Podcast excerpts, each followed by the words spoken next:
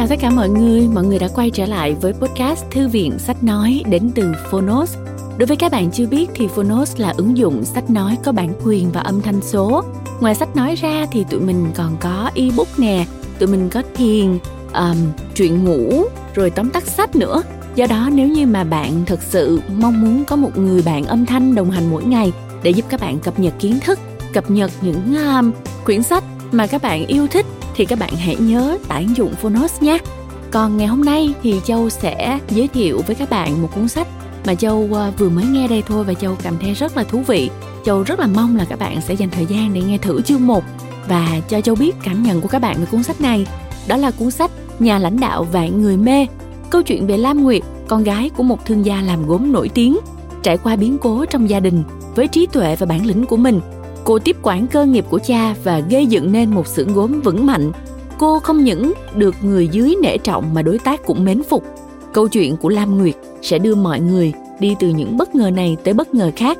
Và khi mà các bạn nghe về những cái tình huống ứng xử khéo léo và tài tình của cô trong công việc, hay là trong cách đối đãi với nhân viên, trong giao dịch với đối tác, khách hàng, để tạo nên một công ty không chỉ thành công về tài chính mà còn vững chắc về con người và văn hóa chắc chắn các bạn sẽ học được rất nhiều.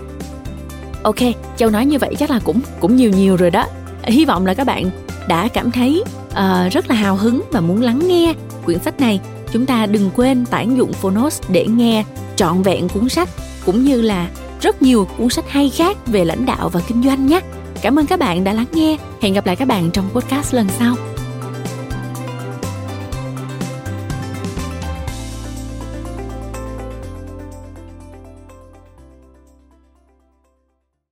Bạn đang nghe từ Phonos.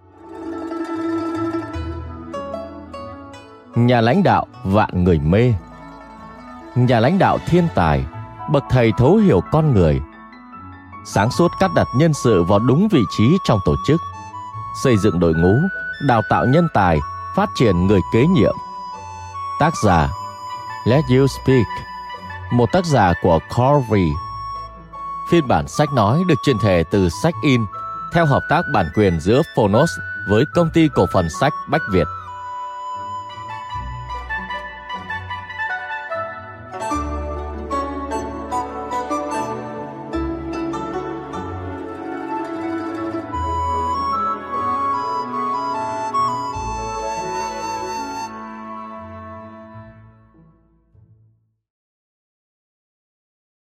mở đầu nơi những tia sáng thắp lên mặt trời bạn có muốn trở thành một nhà lãnh đạo không? Trở thành lãnh đạo là một điều cao quý. Chỗ cao quý không chỉ ở chức vụ. Chỗ cao quý nằm ở những gì bạn sẽ làm được khi nắm trong tay quyền làm chủ một sự vụ, một tổ chức và một nhóm người. Nếu trở thành một nhà lãnh đạo, bạn muốn mình là một nhà lãnh đạo như thế nào? Người người tung hô, trân trọng bạn. Hay một lãnh đạo kiếm rất nhiều tiền, luôn năng nổ trong hàng loạt dự án? Có tầm nhìn và đầu óc chiến lược. Một lãnh đạo trình chiến luôn biết cách tấn công thị trường và các đối thủ kinh doanh, trở thành nhân vật dẫn đầu ở bất cứ nơi đâu tổ chức của bạn đặt chân đến. Lãnh đạo là một vị trí mơ ước, đính kèm với đó là những ước mơ của chúng ta với cuộc đời. Nhưng liệu đó có phải là tất cả với một lãnh đạo? Câu trả lời nằm trong cuốn sách này. Mời bạn đến với câu chuyện của một doanh nhân được vạn người mê xem cách người này xây dựng vị thế của mình trong doanh nghiệp và những gì người ấy làm được với tinh thần lãnh đạo của mình. Cùng bắt đầu nhé.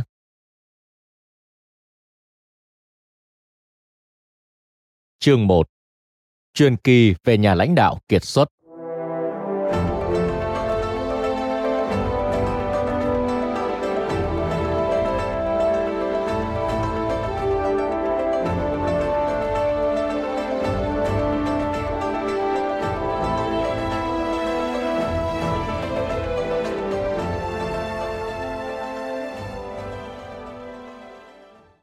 nhà lãnh đạo kiệt xuất.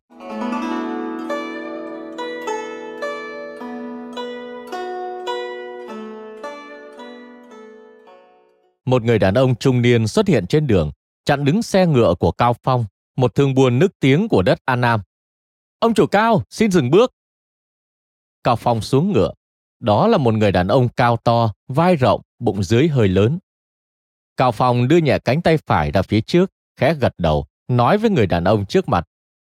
Chào ông chủ đường, lâu lắm rồi không gặp ông. Ông vẫn ổn chứ? Ông chủ đường hôm nay đến tìm là có gì muốn nói với tôi sao? Chào ông chủ Cao, tôi muốn thỉnh giáo ông một việc. Cao Phong, một thương gia đa tài, vừa giỏi kinh doanh, vừa thạo y thuật.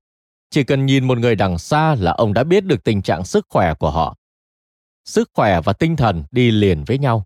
Người yếu thì tinh thần xuống dốc. Ông chủ đường trông hôm nay hơi mệt mỏi. Nhất định có việc gì đó khiến ông bận lòng. Việc đấy là gì thì cũng dễ đoán, chẳng có gì khác ngoài việc kinh doanh. Kinh doanh là gánh nặng đè lên vai những ông chủ buôn đất An Nam ngày đấy. Ông chủ đường không phải là người duy nhất ở xứ An Nam này hao tâm tổn ý vì chuyện kinh doanh. Khi người ta quá bấn loạn về một việc gì đó và không tự giải quyết được, thì việc họ làm là nhờ người có tài xử lý. Ở đất An Nam này, ngoài Cao Phong, không ai đủ tài để giúp họ. Đó là lý do ông chủ đường tìm Cao Phong lần này. Cao Phong thầm nghĩ, ông ấy có chuyện gì nhỉ? Ông chủ đường nói, tôi đã thử áp dụng những bí quyết kinh doanh của ông vì cớ gì công việc kinh doanh vẫn khó khởi như vậy? Cao Phong nói, Ông chủ đường, xin hãy bình tĩnh. Vấn đề của ông, tôi hiểu. Tôi đã chia sẻ với tất cả mọi người, không giữ gì cho riêng mình. Nếu ông cần giúp đỡ, tôi rất sẵn lòng. Nhưng nếu hỏi về bí quyết, quả thực tôi không có gì để luận bàn. Còn vì sao bí quyết đó chưa ai áp dụng thành công, hẳn có lý do. Có lẽ phải đợi người có đúng tố chất mới thuần thành áp dụng được. Ông chủ đường nghe đến đây liền hiểu chuyện, không gặng hỏi thêm, rồi nói. Nếu ông đã nói vậy, xin cáo từ. Cáo từ.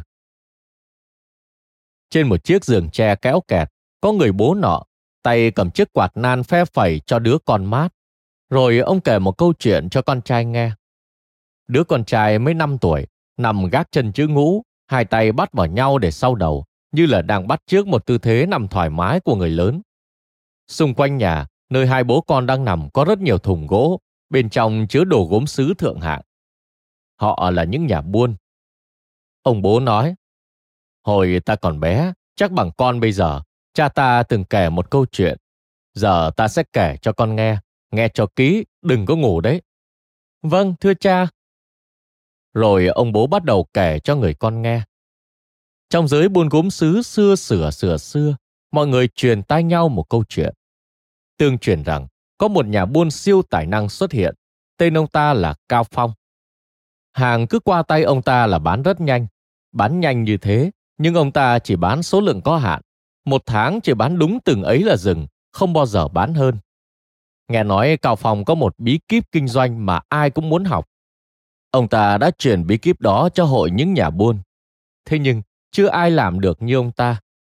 Vì thế, mọi nhà buôn đều truyền lại bí kíp đó cho con cháu mình, mong rằng ai đó luyện được bí kíp này trở thành một nhà buôn tài ba như Cao Phong, phát triển ngành thương mại, làm giàu đất An Nam.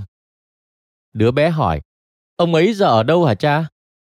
À, đó là chuyện xưa lắm rồi, ông ấy đã về với trời đất rồi con. Vâng, vậy bây giờ cha sẽ truyền nó cho con ạ. À? Đúng vậy, con nghe cho kỹ bí quyết của Cao Phong nhé. Xây dựng một tổ chức tốt một tổ chức tốt giống một con người đủ ba phần, bộ não, trái tim và chân tay. Người chủ là bộ não, bộ máy hoạt động là trái tim, còn những người trong tổ chức là chân tay. Một người khỏe mạnh là nhờ sự phối hợp nhịp nhàng giữa bộ não, bộ máy hoạt động và chân tay. Đó là quy tắc của thân thể, cũng là bí quyết để một tổ chức phát triển vững mạnh. Có năm bí quyết, chính là năm giai đoạn để tạo thành một tổ chức như vậy. 1. Xây dựng tầm nhìn về sự thay đổi. 2. Biến tầm nhìn thành các bước thực hiện cụ thể. 3. Xây dựng nhóm những người thân cận để thực hiện công việc. 4. Lựa chọn người kế nhiệm và truyền thụ cho người kế nhiệm. 5. Luôn nỗ lực để trở nên vượt trội. Thoạt nghe, hầu hết đều thấy đây là một bí kíp rất tầm thường. Nó có gì đặc biệt để tạo nên một thương gia tài giỏi như Cao Phong? Điều đặc biệt không nằm ở con chữ, nó nằm sau lớp ngôn từ tưởng như tầm thường ấy cơ. Đó là bí mật tạo nên bí quyết. bí quyết chỉ dành cho những ai bóc lớp bí mật kia. Nhưng đến giờ, bí mật vẫn nằm im và đương nhiên chưa ai vượt qua tài kinh doanh của Cao Phong. Những gì mọi người biết chỉ là lớp vỏ ngôn từ, là những con chữ hiện trên năm quy tắc và Cao Phong không có giải thích nào thêm ngoài các quy tắc đấy. Ta mong rằng dòng dõi nhà ta sẽ có người làm được điều này, còn hãy cố gắng lên. Vâng, thưa cha, cha có biết ngài Cao Phong là người như thế nào không ạ? Người ấy hả? Bản lĩnh phi thường, xem nhẹ vật chất, lấy việc truyền đạt tri thức và giá trị đến mọi người làm trọng. Ông ấy là người đặt nền móng cho mạng lưới buôn bán của dân buôn xứ An Nam. Trước ông ấy, thương buôn chỉ là những người làm ăn nhỏ lẻ và tự phát. Họ không biết cách mở rộng hệ thống, nên buôn bán ít hời. Sau ông ấy, người ta mới bắt đầu nghĩ đến chuyện xây dựng một tổ chức, đầu tư cho hệ thống và kiếm lợi từ nó. Công việc buôn bán của họ quả thực có bước tiến lớn. Nhưng tại sao chưa ai thực hiện được những bí kíp của ông ấy ạ? À? Là bởi vì người ta chỉ thực hiện được một bí kíp hoặc một phần của nó. Đến giờ vẫn chưa xuất hiện một nhân tài nào học được toàn bộ năm bí kíp. Chúng ta vẫn chuyển các bí kíp đấy từ đời này sang đời khác để tìm xem nhân tài nào tiếp thu những tinh hoa đó. Nhiều năm sau, đứa bé ấy lớn lên, lập gia đình và sinh con. Thừa hưởng từ cha, nó trở thành một nhà buôn lụa có tiếng của kinh thành. Năm bí kíp đó chưa bao giờ nó tự thành, nhưng cũng chưa bao giờ nó bỏ cuộc. Nó vẫn đi tìm người viên thành đủ năm bí kíp kinh doanh mà Cao Phong truyền lại. Đứa bé đấy là Lý An Dương. Năm đó hạn hán, buôn bán khó khăn, nhà nhà chạy loạn, họ chuyển đến vùng đất khác sinh sống. Gia đình Lý An Dương cũng quyết định di cư. Trên đường đi chẳng may thất lạc đứa con gái 3 tuổi, đứa bé đó tên là Lý Lam Nguyệt. Năm tháng qua đi, hai vợ chồng An Dương vẫn không tìm được Lam Nguyệt. Họ rất lo lắng cho số phận đứa con gái bé bỏng, vừa lên ba đã lạc cha mẹ. Không ai biết Lam Nguyệt còn sống hay đã chết. Gia đình nhà họ Lý cử người đi tìm Lam Nguyệt nhiều năm, nhưng vẫn bật vô âm tín. Bất kể thế nào, Lý An Dương và vợ vẫn hy vọng Lam Nguyệt còn sống. Nói về Lý gia, sau vụ hạn hán, họ và gia nhân đã chuyển đến một vùng đất mới, đó là vùng Long An, gần một cảng lớn cùng tên. Thời xưa, khi chưa có đường bộ và đường hàng không, người ta thông thương chủ yếu bằng đường biển. Họ xây dựng những cảng để trao đổi hàng hóa. Các cảng lớn thường gần những bờ biển lớn vì có nhiều tàu bè qua lại. Cảng Long An không phải là cảng lớn nhất, nhưng nơi đây tập trung rất nhiều thương lái buôn bán tấp nập. Nếu tra lần lịch sử An Nam, bạn sẽ không thấy tên cảng Long An đâu, dù nó trùng với tên một tỉnh của Việt Nam hiện nay. Rất có thể nó được đổi sang một tên khác rồi. Nếu tra cứu thì lâu quá và cũng chẳng cần phải làm thế. Điều cần làm bây giờ là gì? Nhanh bắt kịp câu chuyện. Một nhà lãnh đạo có vô số điều phải quyết định. Họ cần phải nhanh nhạy. Vì thế, hãy hướng mắt ngay sang nhà họ Lý lúc bấy giờ nhé. Đây là Đào Mạnh Quân, quản gia của Lý Gia. Ông Đào đã theo hầu Lý Gia rất nhiều năm. Lý An Dương rất tin tưởng ông. Ông chủ Lý, hôm nay chuyến hàng từ Thiều Châu nhập cảng, tôi sẽ ra đó nhận ạ. Hôm nay, ông ta sẽ ra cảng nhận hàng như mọi lần. Nhưng lần này có khác biệt, vì ông ta sẽ gặp một mối nhân duyên đặc biệt, làm thay đổi nhà họ Lý mãi sau này. Tất nhiên, quản gia đào đến lúc này vẫn chưa biết điều đó. Lý An Dương trả lời. Được, chuyến hàng này rất quan trọng, ông đi cẩn thận. Tôi sẽ giao Hải Phong đi cùng ông, để nó học hỏi thêm. Vâng, nhị công tử là người thông minh, có công tử đi cùng thì an tâm rồi ạ. Thưa ông chủ, tôi xin phép khởi hành ngay. Hải Phong năm nay 16 tuổi, từ bé đã được tiếp xúc với sổ sách kinh doanh. Mọi người đều nói Hải Phong thông minh, đọc sổ sách một lần là có thể ghi nhớ thập thành. Lý An Dương và vợ đều rất hy vọng Hải Phong đủ năng lực để gánh vác công việc buôn bán của Lý gia. Chỉ có điều, Hải Phong không thích kinh doanh, anh ta ham chơi và yêu các đồ quý, từ ngọc, đá, chỉ cần nghe thấy tiếng ở đâu có đồ quý dù xa cỡ nào anh ta cũng tìm tới. Nhị công tử, hàng đến ở cảng số 3, chúng ta ra đấy thôi. Nửa canh giờ nữa hàng mới tới, chúng ta đi thăm thú đã. Chẳng mấy khi ta được ra cảng mà không có cha, ta muốn chơi một chút, biết đâu cũng có ích cho việc học của ta. Ông Đào là một quản gia rất tận tụy, ông Toan can ngăn. Nhưng... Ông Đào, ông đừng lo lắng. Chuyến hàng lớn thế, ta đến muộn một chút họ cũng chờ ta thôi. Đào Mạnh Quân biết tính khí nhị công tử ngông cuồng, lại ham chơi, nên ông thôi can ngăn. Hai người đi đến một khu đất trống gần cảng. Có rất đông người vây quanh xem một hoạt động gì đó. Có vẻ thứ họ đang xem rất thu hút. Ai nấy đứng xem đều vỗ tay. Lý Hải Phong rất ham chơi, chạy tới. À, đào quản gia, ông xem. Đó là một cô nương đang múa võ, múa đẹp quá. Cô gái múa võ thân thủ nhẹ như mây, động tác rất cuốn hút. Ây da, nhị công tử, muộn giờ rồi chúng ta đi nhanh thôi. Ta đang đi nhanh đây. Hai người đến muộn, người bán hàng từ Trung Quốc mặt nhăn nhó. Các vị như vậy là không giữ chữ tín, tôi đã chờ ở đây rất lâu rồi. Hải Phong lên tiếng ngông cuồng. Cảng ở đây lớn như thế, nếu lạc đường sẽ rất khó đến nơi. Ông chờ chúng tôi một lát có sao đâu. Cùng lắm tôi sẽ trả thêm ông tiền chờ. Quản gia đào vội chữa lời. Ấy, nhị công tử, không như vậy được đâu. Xin lỗi ông Giang, là chúng tôi thất lễ. Lần sau chúng tôi sẽ đúng giờ. Ông Giang, người giao hàng nghe vậy khẽ giãn lông mày, ông nói. Lần này giá cao hơn một chút so với hợp đồng. Xuất khẩu ngày càng nhiều, tàu vận chuyển bên đó đang khan hiếm, nên giá vận chuyển đắt hơn mọi lần, các vị thông cảm. Hải Phong đang cày cú, lại muốn tỏ vẻ hiểu biết với ông Giang liền lên tiếng. Giá đã thương lượng rõ rồi, nếu tàu bên ông khan hiếm thì phải là vấn đề của ông. Ông phải chịu tiền đấy chứ, sao người mua phải chịu? Điều này đã thương lượng trong hợp đồng rồi, nếu giá vận chuyển tăng thì bên mua chịu, công tử đây có thể về hỏi ông chủ lý. Đơn hàng với nhà các ông, chúng tôi đã có rất nhiều ưu đãi, không thể hạ giá. Hải Phong nghe thế cay cú lắm. Sao ông ta dám mà nói coi thường người khác như vậy chứ? Thật mất mặt nhị công tử ta. Thực ra, một người sẵn tức giận sẽ không biết phân biệt phải trái, cứ ngược ý là họ phát điên. Hải Phong tính tình ngông cuồng, không chịu kém cạnh ai, nên thấy ông chủ Giang nó cao giọng một chút, liền cho đó là coi thường. Kỳ thực, đều là tùy tâm nhi hóa, tức là suy diễn các sự việc xung quanh từ tâm lý mình. Ông Đào ở giữa cũng không biết phải làm sao. Đang lúc căng thẳng, bỗng có người từ sau lao đến. Người này quật ngã Hải Phong xuống đất. À, cô cô làm cái gì vậy? Anh ăn cắp đồ của tôi, tôi phải đòi lại. Tôi ăn cắp đồ của cô hồi nào? Cô nương nọ móc miếng ngọc bội từ túi áo Hải Phong. Cô ta đứng lên, vênh mặt nói.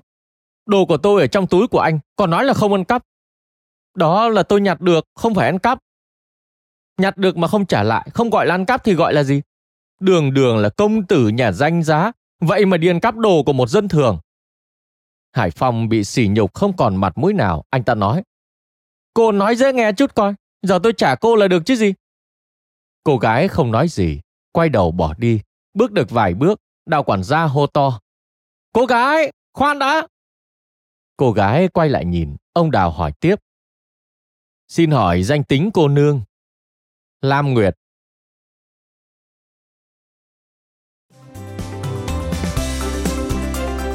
Cảm ơn bạn đã lắng nghe podcast Thư viện Sách Nói. Tải ngay ứng dụng Phonos để nghe trọn vẹn sách nói của kỳ này bạn nhé. Hẹn gặp lại bạn trong các podcast sau.